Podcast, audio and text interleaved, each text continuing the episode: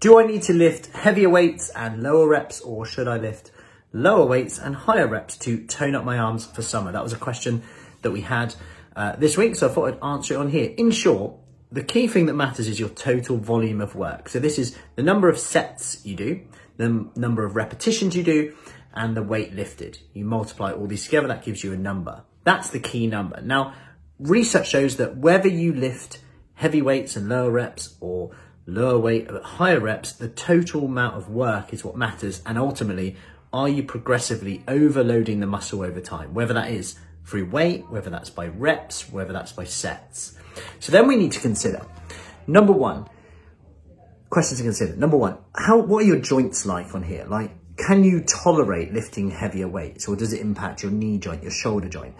If that you can't really tolerate that, or maybe you can tolerate it once a week, then fine, go for that. Or if you feel like maybe you can't, then that's going to be off off the off the cards essentially. Now, and we might need to slowly increase that. You might then want to go for a lower weight to start, but that doesn't mean, oh, I won't be able to cut on muscle, because remember, we're not talking about strength here. If you're thinking about toning up your arms, that's muscular hypertrophy, muscle building. You essentially want to stimulate the muscle.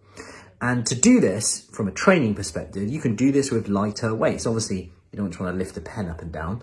Um, we, we need to lift some kind of weight, whether that's a kettlebell, a dumbbell, or a bag of books, a resistance band, anything like that, you can get enough reps. And if you're training properly and you're thinking about the time and the tension, the tension you're creating in the muscle, squeezing the muscle every rep, just like we go through in Preacher Fit to make sure you're doing it safely, effectively. There's doing a squat and then there's doing a squat.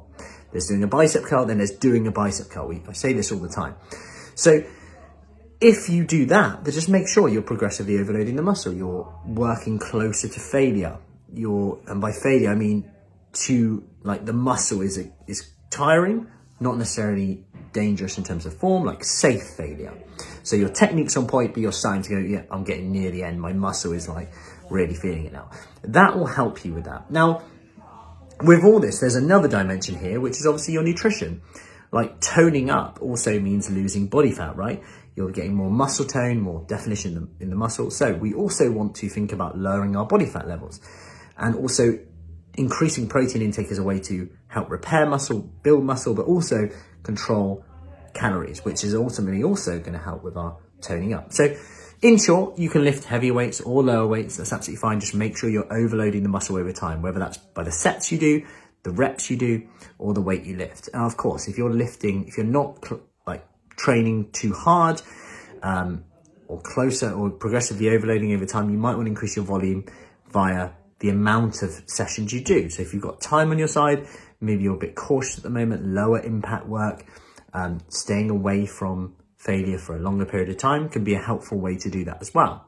So we actually work at a maybe four, five reps from failure. So you get five reps in the tank every time. You're not over pushing it. You train multiple times a week, this is another great way to increase your volume. Remember that total volume over time. So in short here, you don't always have to go to failure all the time. There's many variables you can change and there's no one best way here. It's likely that the best way is actually to use a magnitude of all of these based on your lifestyle, your energy levels, your sleep, your mood, your motivation. Some days you just need to show up. That's it. Just show up, get through the workout. Doesn't matter if you're progressing, but uh, guess what? You've added some volume into your day, to your week, to your month, to your year.